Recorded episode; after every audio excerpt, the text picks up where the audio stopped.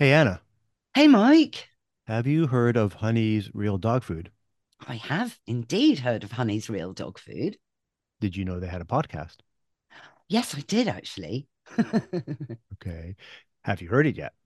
no, I haven't actually. Well, today's your lucky day because they've done a series called the Dog Nutrition Podcast. It's only seven episodes and it's a real deep dive into dog nutrition. And the reason I like it, it's in seven episodes, everything you've been talking about for the last three years or whatever I've, I've known you, all about nutrition, the, the dangers of kibble and processed food, and essentially why you should feed raw. It's a really good listen. I'm sure it is actually. I can't wait. So I thought for a little treat for a Dog's Life listeners, today, as a bonus, you can listen to episode one of the Dog Nutrition Podcast. And if you like it, you can find the link. Where would they find a link for something like that? In the show notes. In the show notes. Yes, exactly. So here is episode one of the Dog Nutrition Podcast. If you like it, find it on Apple, Spotify, or follow the show note link. Take it away, Jonathan. Oh, thank you, Jonathan. Take it away. Hello, my name's Jonathan Self, and I'm the founder of Honey's Real Dog Food. Honey's was delighted to provide the funding for this podcast. If you're looking for more information on raw feeding and canine nutrition, you can download a free copy of the best selling guide, The Natural Feeding Handbook, from www.honeysrealdogfood.com.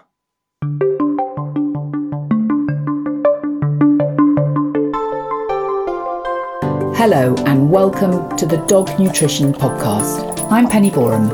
And I'm Seb Masters. And that sounds as though someone is really enjoying themselves. Darcy the Labrador is seriously living in the moment. Those of us who own and love dogs witness our dogs enjoying their food, but let's face it, we also know that most of them will eat whatever is put in front of them. So the question we want to ask is what is truly nutritionally best for dogs and why? As we're both radio journalists as well as dog lovers, we've set out to interview a wide selection of experts to try and answer that question. We intend to find out which nutrients dogs need to thrive and in what form they need to eat them. The extent to which kibble, fresh food, or raw food is most likely to give dogs what they need. and what the benefits and drawbacks are with any of those types of feeding. We're also going to talk to dog owners who are trying, often struggling, to know what is best for the animals they care for. But we've discovered this is a controversial area. Yes, there's a lot of disagreement amongst professionals about the best way to feed our dogs. So it's not surprising owners often feel confused and find it hard to know who or what to trust. Vet Connor O'Halloran, who has also done research in veterinary medicine and epidemiology, told us about owner surveys that reveal quite how extreme things have got. So, there's been quite a lot of interest recently in looking at engaging with clients on not just nutrition, but lots of other aspects of animal and pet health. And one of the interesting things that we've all sort of seen recently, and especially with the pandemic, is the rise of the internet as a source of information. And I think in human medicine, they call it Dr. Google. And so there's been quite a lot of work done recently on how engaged people and owners are with veterinary professionals as their predominant source of advice. And that study was done, I think it was a couple of years ago now. So it was an owner survey based study where they just asked people where they looked to get information from about their pets and their pet health. And 87% of respondents said that they would go to the internet as a source of information when it came to most aspects of their pet's health. And then, specifically, when it came to nutrition, only 2% of respondents in that survey, which was over a thousand people, said that they would go to their vets as the primary source of nutrition advice for their for their animals, companion animals, obviously. It seems a huge amount of owners are losing faith in what the professionals are telling them. 98% who are choosing not to go to a professional to get advice. We've certainly noticed, as you may have done, that there's a lot written online about this subject, which makes sense as that study tells us that 87% of people are turning to the internet. We don't see a lot of agreement. Vet Danny Chambers says he's perplexed as to why the issue of feeding dogs has become so polarising. Like most vets in practice, will end up discussing feeding and in particular raw feeding with clients, you know, most weeks. Um, but what's probably more interesting, like everything in society at the moment, it's one of those topics that when it gets discussed on social media, um, for some reason, it seems to be a very polarized subject. And I personally find it slightly strange that the type of food you give your dog could be so emotive and polarizing. And obviously, as a vet, I've got a particular interest in dog diets because you know it's to do with their long-term health. But I don't fully understand why people would be so passionate about what someone else feeds their dog, you know, if they had no professional interest in that.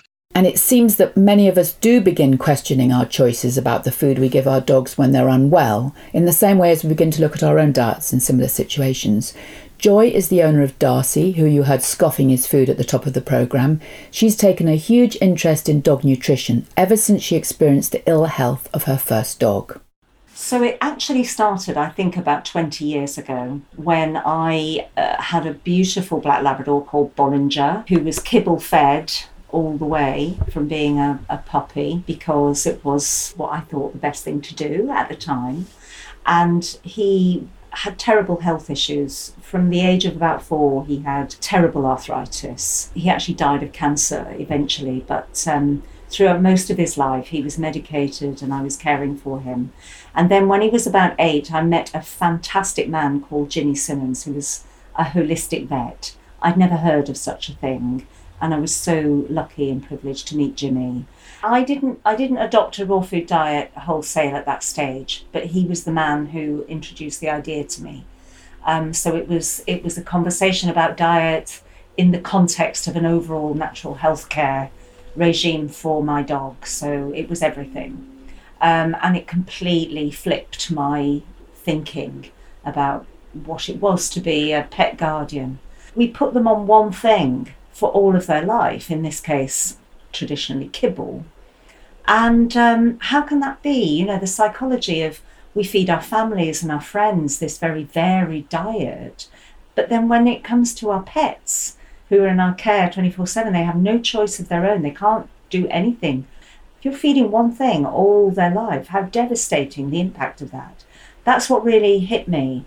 I didn't know what the right thing to do at that stage was, but I knew what I was doing was the wrong thing. Basically, the question is how can we be more sensible and less devastating to our dogs, both in terms of how we treat them and how we feed them? You may be thinking, why have we chosen to delve into this whole issue of dog nutrition? It's because we're radio journalists, yes, and definitely massive dog lovers. But it also comes out of personal experience too. I had a beloved dog who had a tendency to put on weight from very young, even before she was spayed. So she was always fed a kibble designed for dogs who are overweight. At the back of my mind, I used to wonder about it. She developed lots of fatty lipomas, which I felt may or may not have been linked. But it was only much later and around the time she was diagnosed with cancer that I started to really wonder about her diet. I began reading about a company called Honey's Real Dog Food, who I found during my internet searches. They supply raw food for dogs, and I wanted to try it. I witnessed her really enjoying her food. Her feces looked healthy, her mood improved despite her ill health, but I felt I had, ultimately for her, come to natural feeding too late. So after she died, I wrote to express my thanks to Honeys for all their support in those last stages of her life and also my wish to understand more about dog nutrition. I felt I had not done all I could for my dog, and I wanted, when another dog came into my life, to understand more.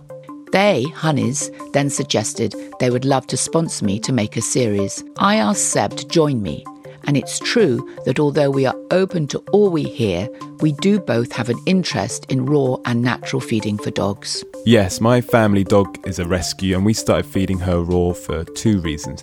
One, when she came to us, she had quite a few health conditions, including quite severe uh, hip dysplasia. So we were conscious about what diet would be best to mitigate these conditions.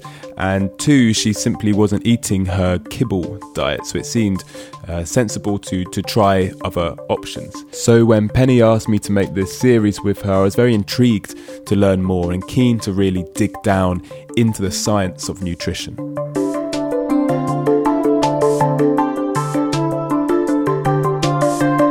Vet Nick Thompson thinks there's a direct correlation between diet and the rise of obesity in dogs as well as other diseases.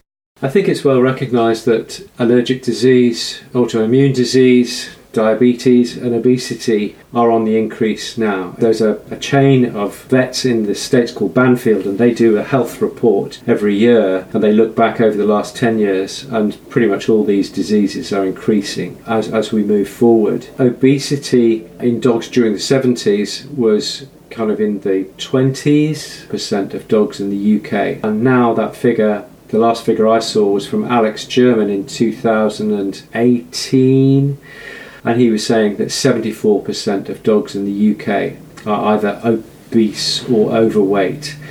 And so it's all going in the wrong direction, really. And I think that it would be very difficult to say no, food doesn't have anything to do with the epidemic of obesity that we're seeing with our dogs.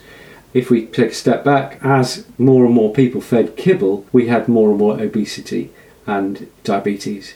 And I think that one can draw a direct line between those two things because kibble is, is a high carbohydrate uh, way to feed. It's also ultra processed, but kibble is high, high carbohydrate. And what happens with high carbohydrate? That's broken down into sugars. Sugars increase insulin, and in- insulin is the hormone of storage and preparing for winter. Essentially, it's it's all about laying down deposits, and so if you've got a diet which twice a day bumps up your insulin levels, is there any is there any surprise that we see so many dogs who are overweight and obese now? I think that there's a direct correlation.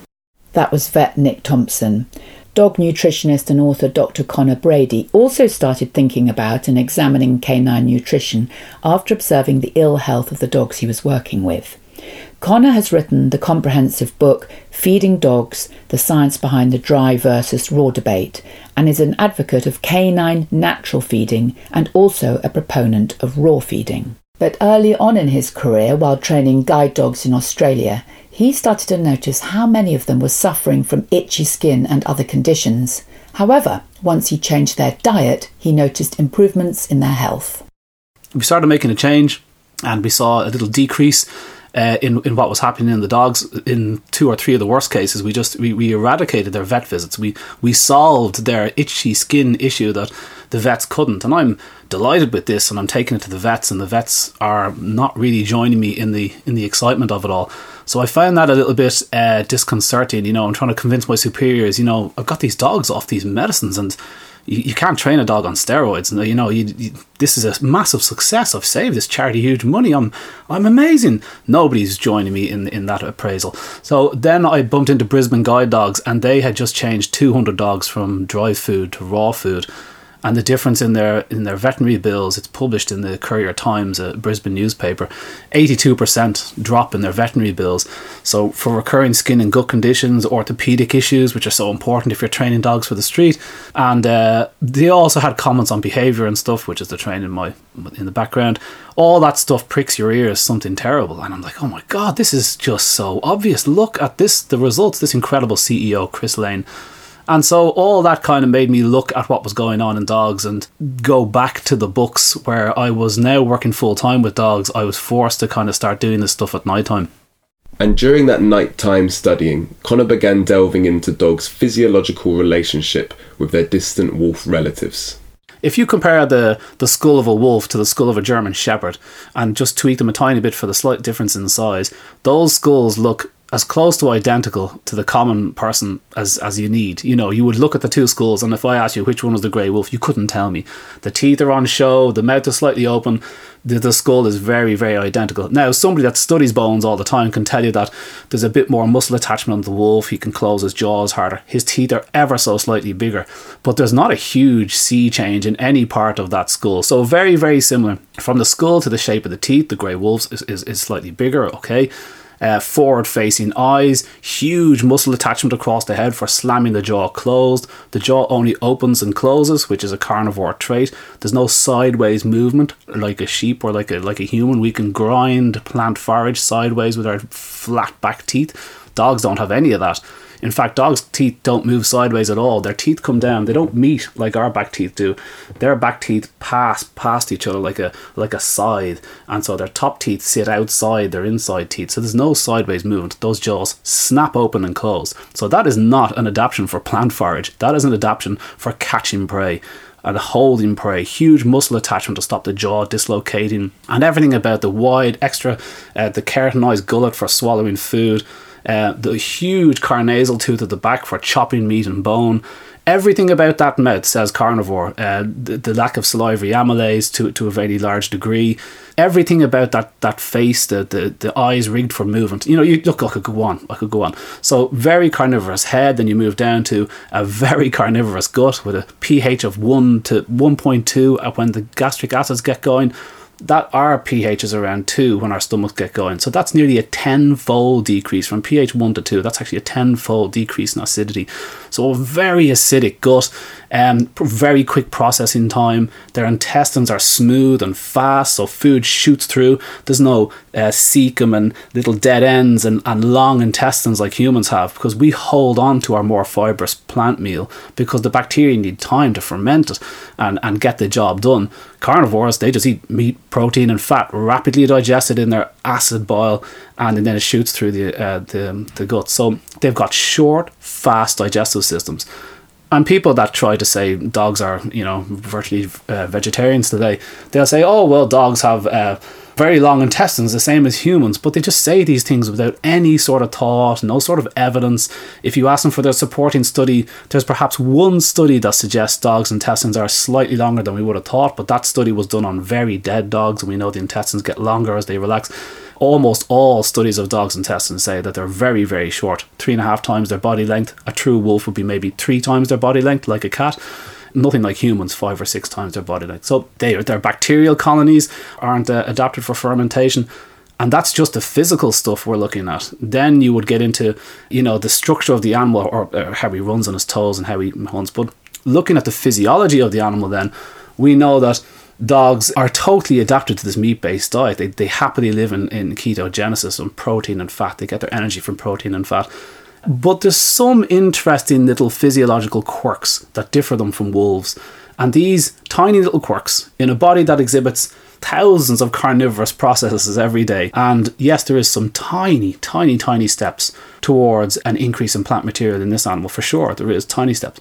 But to focus on them and ignore all the rest is just uh, misleading uh, nonsense of you know of the highest order. However, vet Danny Chambers wants to emphasise the differences between modern dogs and wolves, in particular in reference to dogs' ability to digest plants. As humans became farmers, dogs became farmers.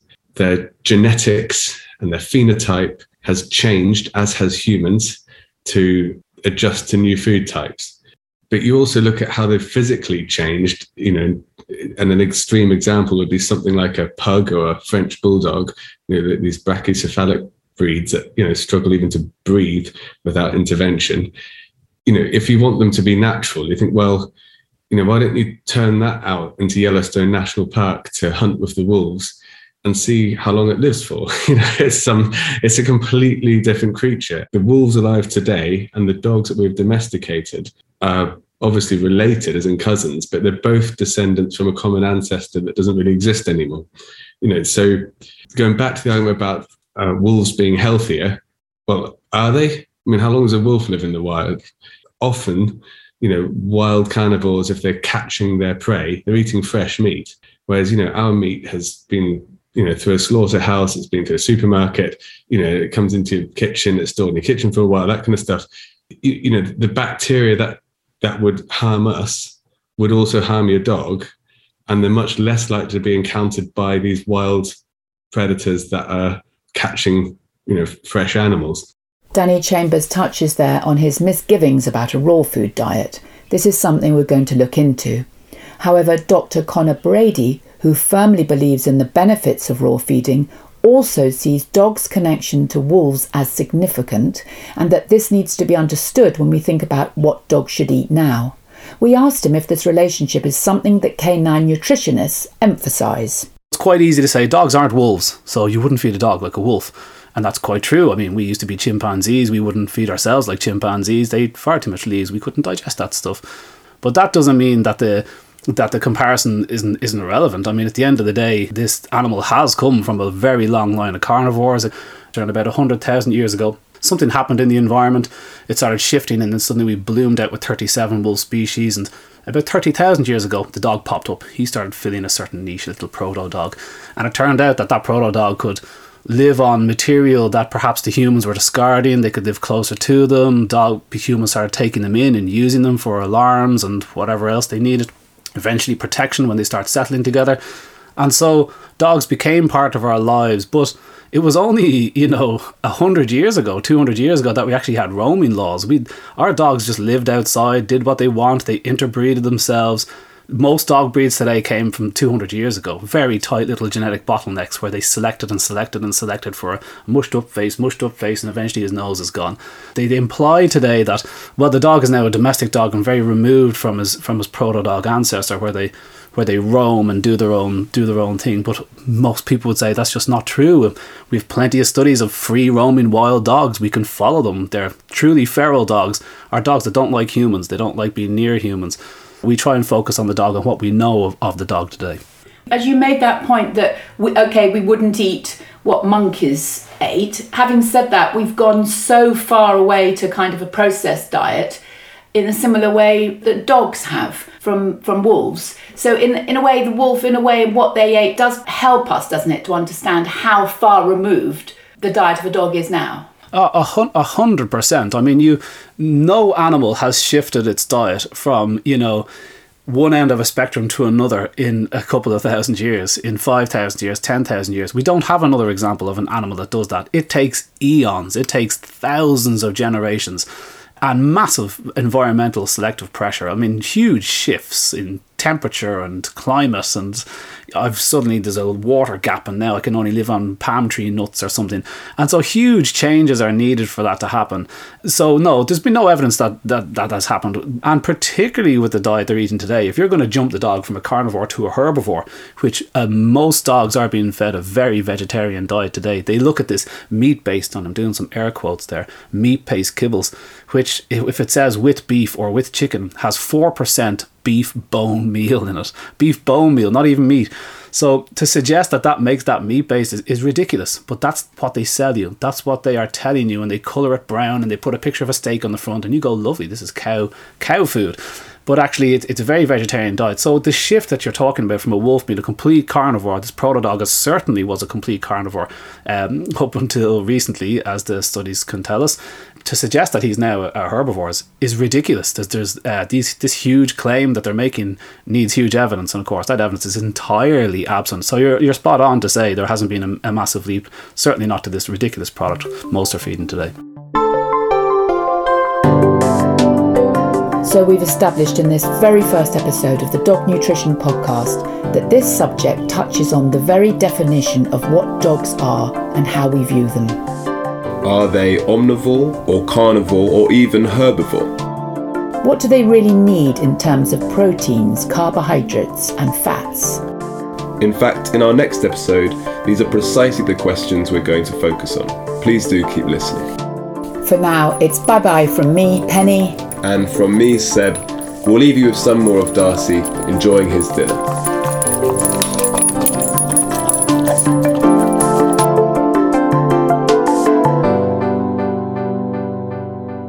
If you're looking for more information on raw feeding and canine nutrition, you can download a free copy of the best selling guide, The Natural Feeding Handbook, from www.honeysrealdogfood.com.